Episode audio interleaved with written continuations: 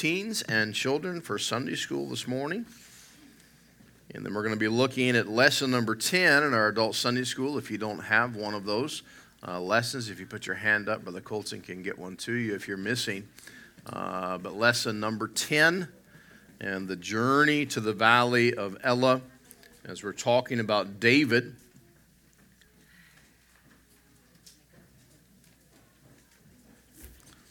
I see a man with gout wandering in. You okay, Brother Jerice? If Jerice was a horse, we'd have to shoot him today, but uh, we're going to let him make it one more day. Anyone else need a lesson this morning? Turn to 1 Samuel 16 with me. 1 Samuel chapter 16. And we'll look at just verses 12 through 13 this morning as we begin. We're uh, about two thirds of the way through a lesson this morning, hoping to uh, finish up this lesson, lesson 10 this morning. So I'm going to be covering some ground we've already covered. And uh, so if you miss some notes, we'll make sure and get those to you this morning. Uh, but look here with me at verses 12 and 13 of 1 Samuel 16. Now he sent and brought him in, speaking of David. Now he was ruddy and with all of a beautiful countenance and goodly to look at, look to. And the Lord said, Arise anoint him, for this is he. In verse 13, then Samuel took the horn of oil and anointed him in the midst of his brethren. And the Spirit of the Lord came upon David from that day forward. So Samuel rose up and went to Ramah. And let's pray together. Lord, we are excited this morning to look at the faith and the faith life of David. Lord, because we see in this contrast this morning not a giant of a man, but rather a shepherd boy who had a giant of a God. And Lord, as he would go down, as we're going to see this morning, to face Goliath, it was not his strength, it was not his charisma, it was not his integrity, it was not his goodness or his righteousness that was on display. But Lord, rather, it was your power. And Lord, I thank you that your power is just the same as it was the day that David would take his walk down into that valley of Elah. And Lord, I pray that we would trust you and your power that is the same today. Lord, may we realize that you look on the heart. Lord, would you make us a people, a people after your own heart? Lord, help us to get away from the superficial. Help us to veer away from the temporal. And God, would you anchor our minds and our hearts on the eternal? Uh, Lord, we love you. We thank you for allowing us to gather here today. I thank you for those that are able to be with us, for those that are traveling yet to be here. God, would you do your work and your will in our hearts? In your precious name we pray. Amen. As I mentioned, as we began our lesson here on David and this journey to the Valley of Elah, we do not get a glimpse yet of King David. We do not get a glimpse yet of the mighty man who would lead the nation of Israel, a great warrior king, David. Rather, we meet David here as he comes in to be anointed by Samuel as a young man. Not as a leader of men, but just a leader of sheep not as a powerful man with people, but rather a submissive, obedient son. And as we begin to look at some things about David, we see point number one I gave you a couple weeks ago. I want you to make sure you get this. We see David's calling. And we've talked about this a couple weeks now, but in verses 7 through 13, God tells the prophet Samuel, God tells Samuel, don't look on his size, don't look on his countenance. Rather, God said, that's not what I'm looking at. That's not my focus. That's not what I'm focused on. I'm looking on the heart. So, as we think about David's calling, uh, letter A in your notes, we talked about the purpose of David's calling. Now, God sent Samuel to the house of Jesse, for he had chosen already It was not Samuel saying, Okay, I want to choose you. God had already chosen, and God sent Samuel to anoint the one that God Himself had already chosen. Uh, chosen. It says in chapter 16 and verse 1 And the Lord said to Samuel, How long wilt thou mourn for Saul? Seeing I have rejected him from reigning over Israel, fill thine horn with oil and go. I will send thee to Jesse the Bethlehemite, for I have provided me a king among his sons. Now, as I mentioned, there are two reasons that there was a new king needed. One was that God had rejected Saul from being king. Uh, Saul had become big in his own sight. And God had rejected him. God had the prophet point his finger in his face and tell him that a rebellion was as of the sin of witchcraft. And King Saul was in power. He wore the crown. He was in the position, but God had rejected him. Now, the people had not rejected him, the nation had not turned against him. His political pundits had not begun to work against him. Rather, they were for him, but God was not. Can I remind you, it does not matter who is for you or who uh, follows you uh, or who uh, sings your praises. Uh, it is God that matters. And God had rejected Saul. But not only had God rejected Saul, it was not just God removing Saul, it was not God uh, being angry with Saul. It was more than that. On the other side of that, it was God wanting a king, a new king, whose heart was after him. And David was to be that king. David was to be that man that would have his heart seeking after and following after a holy God. Uh, so we, we see that. We see the heart of David, as I mentioned. I'll share this with you again. Uh, 1 Samuel 13, 14 says, But now thy kingdom shall not continue. The Lord has sought him a man after his own heart. And the Lord hath commanded him to be captain over his people because thou hast not kept that which the Lord commanded thee. So we see here God rejecting Saul and telling Saul, God has already picked a man after his own heart. God's going to make him the captain. And then we see uh, in the 23rd Psalm, as I mentioned last week, we see the heart of David. We see the heart of David revealed. We see he had a believing heart. The Lord is my shepherd. We see he had a teachable heart. He maketh me to lie down in green pastures. He leadeth me beside the still waters. David had a holy heart.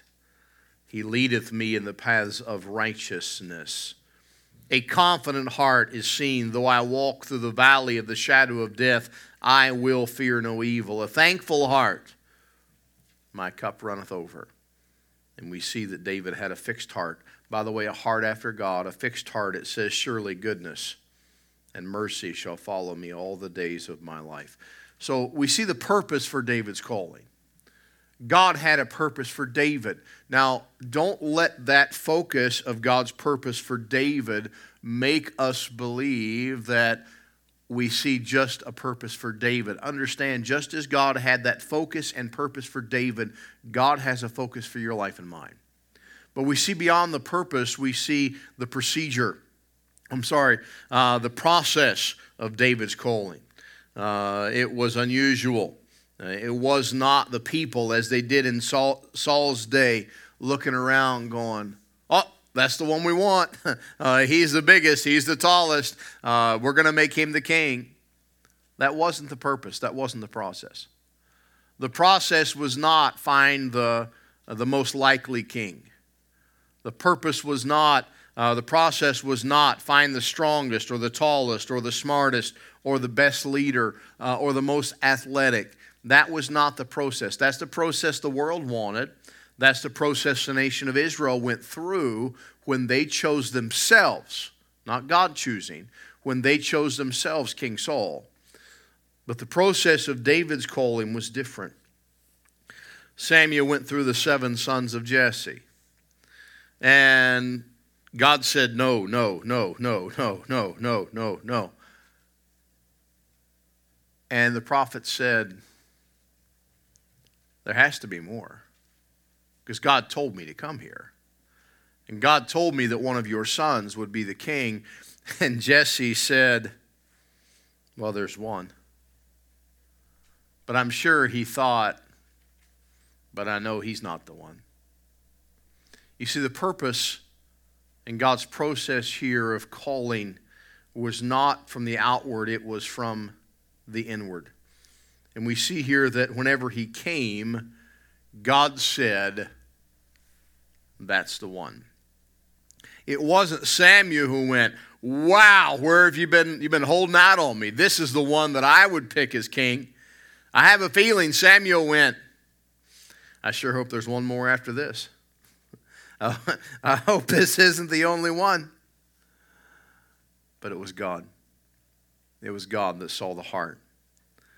The Bible says in Acts 13 22, and when he had removed him, he raised up unto them David. By the way, this is God, not the prophet.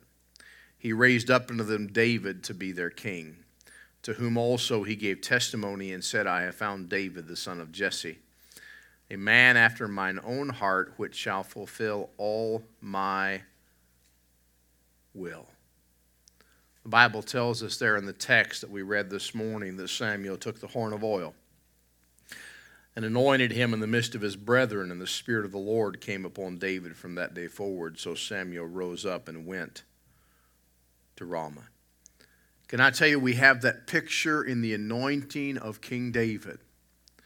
We have that picture of God's Holy Spirit upon David, not yet the king in the eyes of the nation of Israel, still a shepherd, still the son of his father and yet the Holy Spirit came upon David. We see that picture there.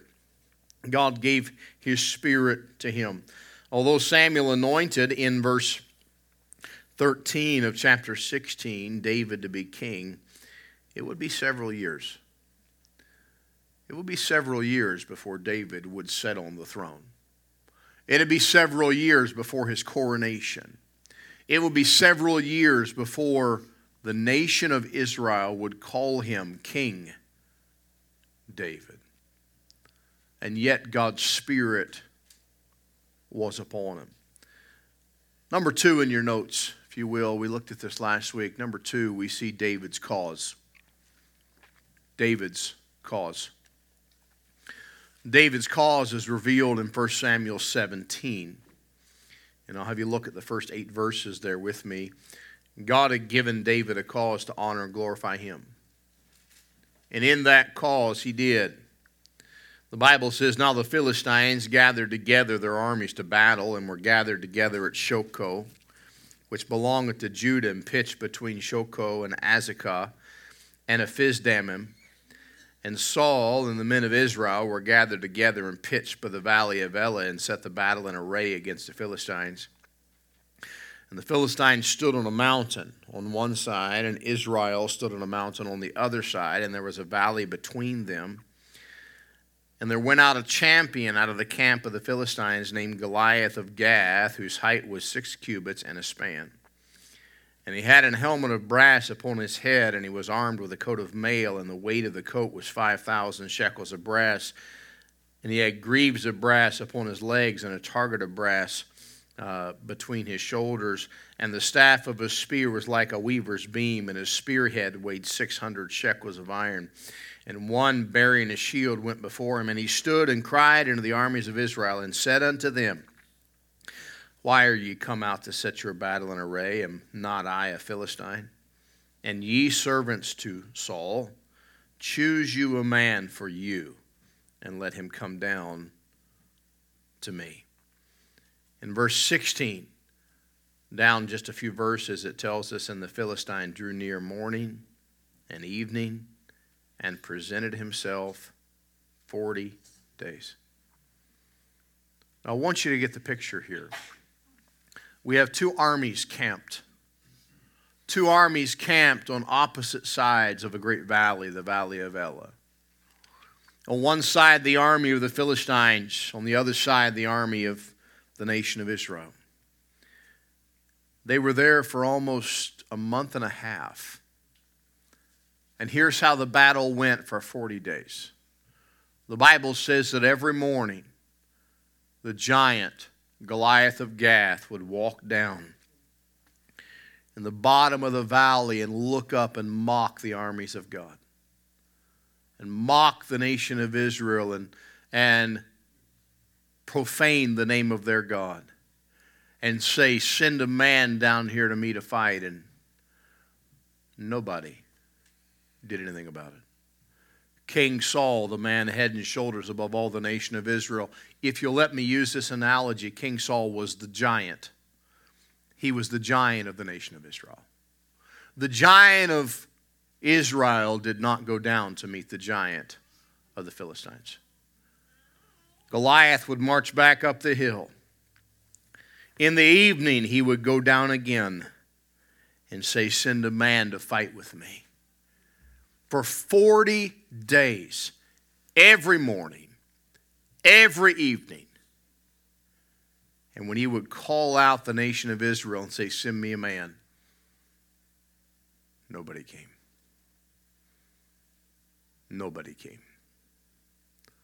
Nobody thought it was worthwhile. Nobody believed God. That was until a young boy named David. Until David came to see his brothers. David heard what his brothers and King Saul and all the other soldiers of the nation of Israel, as they cowered on their hill, had heard for 40 days, 80 times they heard the words of the Philistine. 80 times they heard Goliath defy their God, defy the armies of God. David heard it once. And David had a cause. David said to his brethren when his brethren said, "Hey, you just want to see the battle. Uh, you just want to you just want to be here." David said, "Is there not a cause?" What was the cause? His cause was for the faith. His cause, letter A, was for the faith. It wasn't about his reputation. It wasn't about his flesh. It wasn't about his desire. It was about the faith. God was being attacked. God's word was being decried by that giant against God, not just against the armies of God, not just against King Saul, not just against the nation of Israel, but it was against God Himself, against Jehovah. David had a cause. David's cause was for the faith. We see that they had put their battle in array, but there was no battling. 2 Timothy chapter 1 verse 11 says whereunto I am appointed a preacher and an apostle and a teacher of the Gentiles for the which cause I suffered these things nevertheless I am not ashamed for I know whom I have believed and am persuaded that he is able to keep that which I have committed to him against that day Christian may we have a cause for the faith letter B in your notes David's cause was challenged David's cause was challenged. We see that in verse 28, if you will, of chapter 17. It says, And Eliab, his eldest brother, heard when he spake unto the men, and Eliab's anger was kindled. By the way, Eliab is the one that daddy thought should be the king. Why camest thou down hither, and with whom hast thou left those few sheep in the wilderness? I know that pride and the naughtiness of thine heart, for thou art come down that thou mightest see the battle. And David said, What have I now done? Is there not a cause? And he turned from him toward another and spake after the same manner, and the people answered him again after the former manner. And when the words were heard which David spake, they rehearsed them before Saul, and he sent for him. And David said to Saul, Let no man's heart fail because of him. Thy servant will go and fight with this Philistine. And Saul said to David, Thou art not able to go against this Philistine to fight with him, for thou art but a youth, and he a man of war from his youth. Can I tell you that it was challenged twice? All those men, 40 days, 40 nights, cowering and hiding, refusing to do anything about the giant. Finally, there's a young man who says, I'll go. I, will go. I, I'll go down and fight the Goliath. I'll go down and be the one who faces him for God. And you would think that all the army of Israel, the king of Israel, King Saul, all the men would say, Woo! We have a champion. We have somebody to go. But that's not what happened. Christian, understand that because you have a cause for God does not mean that everyone will rally around it. It does not mean you will always be encouraged and uplifted. David raised his hand and said, I'll go. I'll fight. His brother, his family, probably the brother he looked up to the most, the one that his feelings and his thoughts held the most weight to David. Probably the older brother that David, as a young boy, thought, man, I want to be like him. I want him to like me. I, I, I, want, I want to have his respect someday. Eliab questioned his cause. He said, David, you don't matter. I mean, you came down here and, you know, you shirked your responsibility, and your responsibility is so small. It doesn't even matter, it's insignificant. Christian, be careful. So, oftentimes, when we step out by faith, going to talk about stepping out this morning. But so often, when we step out by faith, people try to diminish and devalue our life. It was his brother. That was a wound that was painful, no doubt, to David. His brother, who should have encouraged him, his brother, who should have been on his side, his brother, who should have said, David, I was there. I saw the prophet anoint you. I know that God poured out a spirit upon you. I'll follow you, David. But that's not what happened. David, though, recovered from that. And he went to King Saul and he said to the king, I'll go. Nobody else will go and fight, but I will. I believe in the cause. I believe in the cause of my God. And King Saul, you tell everybody they can rest easy tonight because I'm going to be the one that's going to go and fight Goliath. King Saul didn't say, man, finally. I've been wanting somebody to come. I've been waiting for somebody to stand up and say, I'll go. That's not what King Saul said. He said to David, You can't go. You're a youth, you're a child. That's, he's a man of war from the time he was a boy. There's no way you can go. Well, that wouldn't have been encouraging.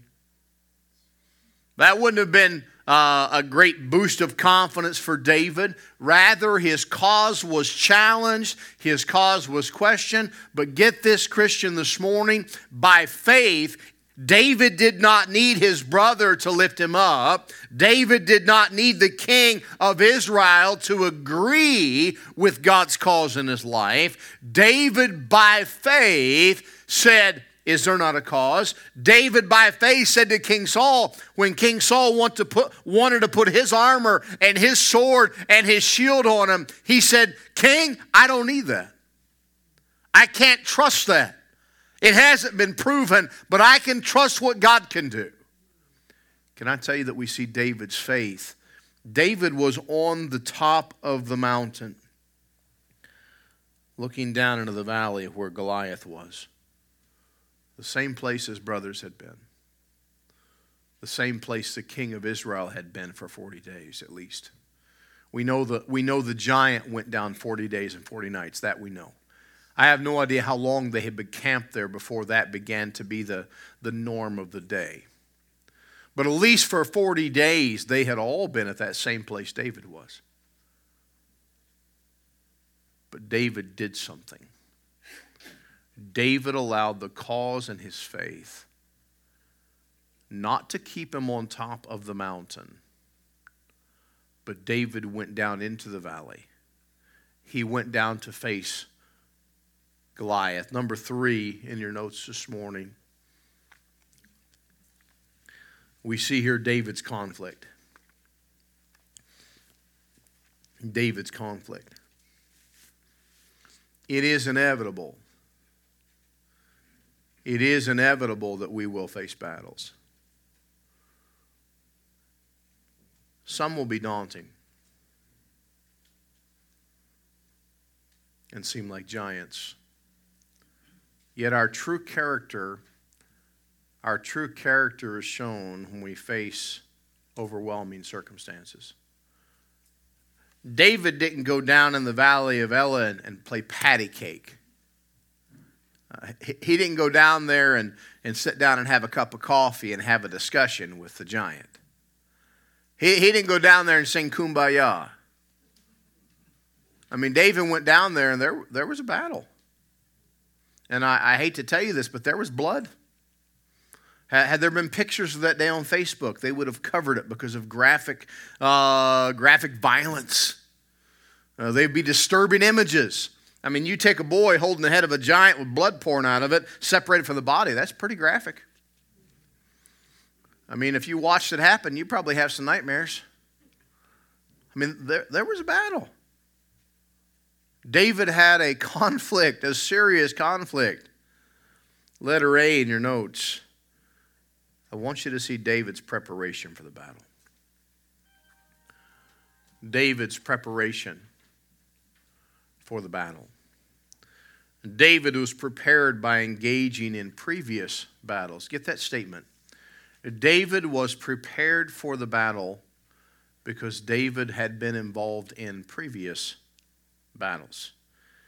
He had an encounter with a lion, he had an encounter with a bear, and it prepared him for his encounter with Goliath. I want you to look at uh, chapter 17 of 1 Samuel and look at verse 33 through verse 37 with me. And Saul said to David, Thou art not able to go against this Philistine to fight with him, for thou art but a youth, and he a man of war from his youth. Now I want you to notice David's response. Verse 34 And David said unto Saul, Thy servant kept his father's sheep. And there came a lion and a bear and took a lamb out of the flock. And I went out after him and smote him and delivered him out of his mouth. And when he arose against me, I caught him by his beard and smote him and slew him. Thy servant slew both the lion and the bear. And this uncircumcised Philistine shall be as one of them, seeing he hath defied the armies of the living God. David said, Moreover, the Lord that delivered me out of the paw of the lion and out of the paw of the bear, he will deliver me out of the hand of the Philistine. And Saul said unto David, Go, and the Lord be with thee. Christian, let me encourage you about something. The small battles, the small conflicts in your life, they may seem insignificant. They may seem really not to matter too much because they seem so much smaller than those bigger problems and those bigger issues. But, Christian, can I tell you those smaller conflicts, those smaller battles, are building blocks to prepare, to prepare us to face some bigger battles. David had never faced Goliath. David had never gone against a man of war. David had never faced a man who was nine feet tall and held a spear that looked like a telephone pole in our eyes. He'd never been there before. But he said, King Saul, I did face a lion. I did fight a bear. And he said, not, I'm a great warrior, I'm a great fighter, uh, I have great skill he said, God delivered me. And the same God that delivered me in this area will deliver me in another area. Understand David's preparation for the battle and for the great conflict is the same as your preparation and my preparation, but so often we miss it. So often we fail to realize the importance of those small struggles. God uses every battle, every battle in our lives, every struggle in our lives to prepare us for greater usefulness. By the way, God wants to, God wants to be glorified in your life. God wants to use you. And God uses every struggle in your life to prepare you, to make you more useful and usable. We, we learn our own weaknesses. I, I've got bad knees. Yesterday I was hobbling around pretty bad. Today I'm doing pretty good. But I know what my weaknesses are. I know that I don't have the strength in my knees because of surgery and because of uh, arthritis that I used to have as a young man. So I, I have to prepare and plan ahead for different things differently than I used to. I was talking with a young fellow this week, and we were talking about a uh, mule deer and trying to get mule deer out of the bush. And I told him, I said, Do you remember years ago? About 15 years ago, he was with me, and I had a pack frame on my back. I had a 55 gallon metal drum strapped to that pack frame. Inside of that metal drum, I had about 150 pounds of dog food and some other bags of uh, some meat. We were going out for bears. It was a couple hundred pounds. I strapped that on my back and he carried some other stuff and walked with me. But I carried that pack frame with a 55 gallon metal drum full on my back for one mile. Now, I, took, I stopped and took a couple of breaks, but over 200 pounds on my back for, a couple, for almost for a little over a mile. And I said to him, I can't do that anymore. I, my knees won't let me do that. I don't have that ability. Why? I know I've got the weakness. Can I tell you, David knew his weakness? And he didn't say, okay, I can't. He said, I can't, but God can. God oftentimes reveals your weakness in your spiritual life, your physical weakness sometimes, your emotional weakness sometimes. Not so we feel helpless, not so we feel as though we are useless or we have no ability, but so we have to look to Him and say, God, I need you. I know I don't have the ability. I know that I need you. David here had prepared. David was prepared with proven methods, by the way. Saul, as I mentioned, tried to give his armor to David. The Bible says in verse 38 and Saul armed David with his armor. And he put an helmet of brass upon his head. Also, he armed him with a coat of mail. And David girded his sword upon his armor, and he essayed to go, for he had not proved it. And David said unto Saul, I cannot go with these, for I have not proved them. And notice the phrase there in verse 39 and David put them off him. And he took his staff in his hand and chose him five smooth stones out of the brook and put them in a shepherd's bag which he had, even in a scrip, and his sling was in his hand.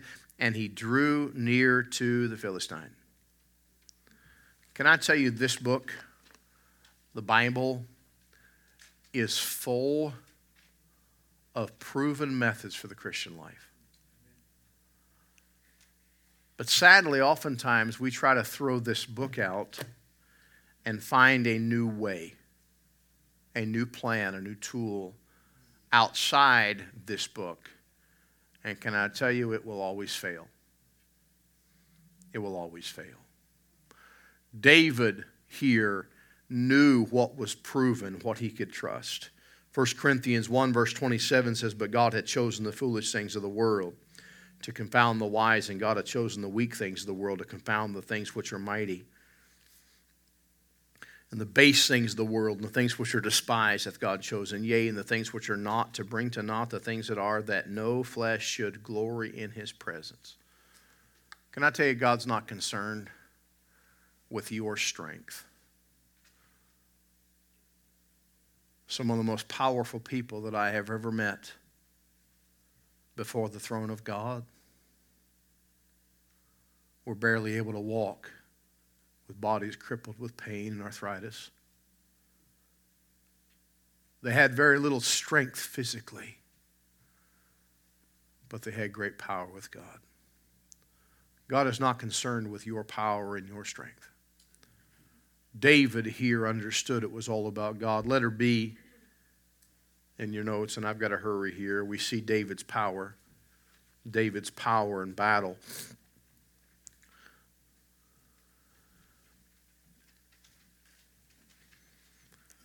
Can I tell you that when Goliath went down from this side down into the valley of Elah, that he was the best the Philistines had to offer? He was the best. He was the most fierce warrior. He was the most successful warrior. He was a sure thing. There was no question. They didn't just say, hey, I want you to somebody go down there. No, it was Goliath of Gath.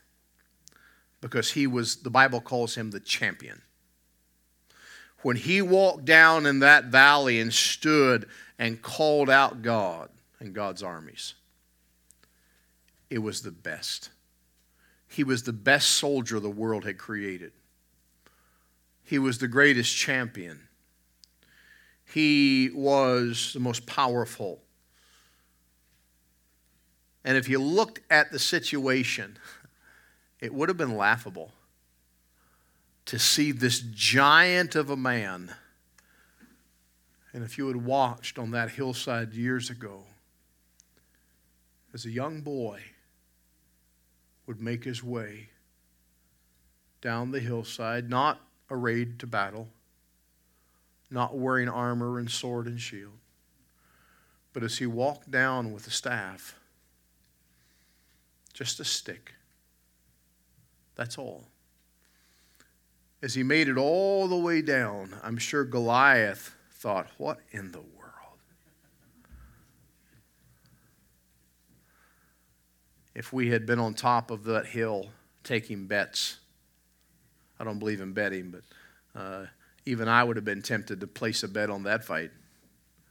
We would have thought there's no way that David could win. No way. But, Christian, can I tell you that we see David's power in battle? Philippians chapter 4, verse 13. I can do all things through Christ, which strengtheneth me. David's power in battle came from his trust of God. We tell the story in our children's Sunday school about how David took the sling and the stone went round and round and round and round, and David launched this launched the stone and we talk about how the stone took down Goliath, but we missed the mechanics of that some. Brother Ahmad is teaching the teenagers this morning, but he's an engineer. He could probably help me with this a little better than I could, but if you work out the mathematics of the equation and the physics of the equation, I'd asked him to do the math for me, but his brain's already smoking from school. He, he can't do any more. But if you take a rock and if it's propelled at such a force at someone's forehead, can I tell you what happens when that rock hits that forehead? The same thing that would happen if someone was standing before me and I hit them on the chin. I almost knocked myself out. I'm not going to fall forward. That momentum is going to drop that person backwards. And yet the Bible says when David took the stone and slung it, that stone hit Goliath in the frontlet. And yet it tells us that Goliath fell on his face. It wasn't the power of David's sling.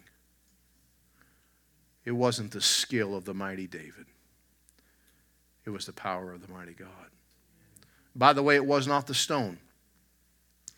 It was not the stone that slew Goliath. The Bible tells us the rest of the story. This, we sanitize the story uh, for our Sunday school kids, but that wasn't the end. David went and pulled out the giant sword that Goliath carried. And with Goliath's own sword, he hacked off the head of the giant.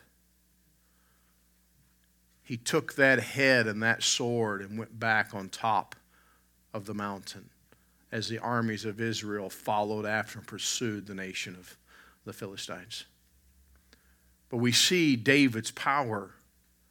It was actually God's power. David trusted God. David's power in battle came from his trust in the Lord, his confidence that God would work on his behalf. When David was first anointed, when Samuel looked at him, he probably thought, Boy, I sure hope we don't get in any battles anytime soon if he's the king. He's such a little fella. And yet, Samuel missed the fact of God's power. 1 Samuel 17, verse 45 says, Then said David to the Philistine, Thou comest to me with a sword, and with a spear, and with a shield, but I come to thee in the name of the Lord of hosts, the God of the armies of Israel, whom thou hast defied this day, will the Lord deliver into my hand, and I will smite thee, and take thine head from thee. And I will give the carcasses of the host of the Philistines this day into the fowls of the air and of the wild beasts of the earth, and all the earth may know that there's a God in Israel. And all this assembly shall know that the Lord saveth not with sword and spear, for the battle is the Lord's, and he will give you into our hands. David's power in battle, get this statement, was a result of David wanting to glorify God. It wasn't David wanting to ride on the shoulders of all the men of Israel as they sang, David has slain his thousands, or Saul has slain his thousands, and David his tens of thousands. He wasn't in it for the pat on the back or the praise of the award. David's power in battle came because he said, I want to honor God. I want to glorify God. I don't care what it costs. I have a cause to stand for God. We see David's power there. The Bible tells us here that he trusted, he believed God.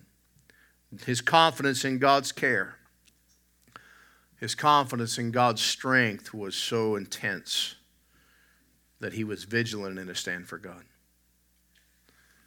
I ask you this morning if you and I had been at the top of that same ridge, looking down at the same thing that David saw, the same thing that King Saul viewed, the same thing the armies of Israel were watching for 40 days. I wonder would we have stepped out in faith? Or would we have stayed with King Saul? Would we have stayed up on top of the ridge watching from a distance? David, by faith, by faith entered the valley. By faith, he went forward believing God, standing for God. Zechariah chapter 4, verse 6 says, Then he answered and spake unto me, saying, This is the word of the Lord unto Zerubbabel, saying, Not by might or by power but by my spirit, saith the Lord of hosts. Let us see quickly, and we'll close here, David's prevailing in battle. David's prevailing in battle. Verse 48 of chapter 17. It says, And it came to pass when the Philistine arose and came and drew nigh to meet David, that David hasted and ran toward the army to meet the Philistine. And David put his hand in his bag and took thence a stone and slang it and smote the Philistine in his forehead, that the stone sunk in his forehead, and he fell upon his face to the earth. So David prevailed over the Philistine with a sling and with a stone, and smote the Philistine and slew him.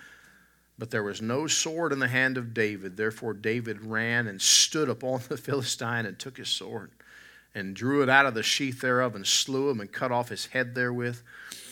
And when the Philistines saw their champion was dead, they fled. Can I tell you, in the nation of Israel, Goliath rose up. He got in their way. Christian, Can I tell you there will be giants in your life? I'm not here to tell you this morning that when you trust the Lord Jesus Christ, that everything is smooth and lovely and a bed of roses down here. Now, the television, I mean, the hell evangelist will tell you that. But that's not true. There'll be battles down here, there'll be struggles down here. There will be giants that we will have to face down here. Just as Goliath rose up, there will be giants in your life. Just as David had a battle, you will face some battles. But can I tell you, God is able? God's able. Psalm 115, verse 1 says, Not unto us, O Lord, not unto us, but unto thy name give glory for thy mercy and for thy truth's sake. Wherefore should the heathen say, Where is now their God? But our God is in the heavens. He hath done whatsoever he pleased. I read this last verse to you before we close, or I'll read a couple here. Matthew 19, verse 26, but Jesus beheld them. The words of Jesus Jesus beheld them and said unto them, With men this is impossible. But, Christian, don't miss this statement. But with God all things are possible. Don't miss that truth. David's journey of the for the faith showed his desire to serve God, showed that he trusted God, showed that he was willing to go forward for God. Just like David, we all will face giants in our walk. And many times we'll be tempted not to go forward, but to go backwards, to turn around. Christian, can I encourage you to step out in faith? We're going to talk about that a bit this morning about Peter. But we need to find hope. And that hope is in Jesus Christ. Isaiah 11 And there shall come forth a rod out of the stem of Jesse, and a branch shall grow out of his roots, and the Spirit of the Lord shall rest upon him the spirit of wisdom and understanding, the spirit of counsel and might, the spirit of knowledge and the fear of the Lord, and shall make him of quick understanding in the fear of the Lord, and he shall not judge after the sight of his eyes, neither reprove after the hearing of his ears. Let's pray together. Lord, we praise you. We thank you this morning for being our great God. Lord, we thank you that you are not looking for our power and our strength, but God, you're looking for our heart to follow after you. Lord, we saw David not as a king this morning, but as a young man who trusted and believed you. That same young man one day would wear the crown, one day would sit on the throne. Not because of what he did, but because of his heart for you. God, would you give us a heart after our God? Help us to love you. Help us to have a cause. Help us to be faithful. Help us to walk by faith. Help us to face the giants of our life, believing and knowing you're able. Lord, I pray you bless this morning. Lord, meet with us. Lord, we trust you. Lord, we ask you to work in our services today. Lord, be with our young people in our children's church, be in our service here to come. Lord, all the events of this day, may they glorify you. In your precious name we pray. Amen. Amen. You be dismissed.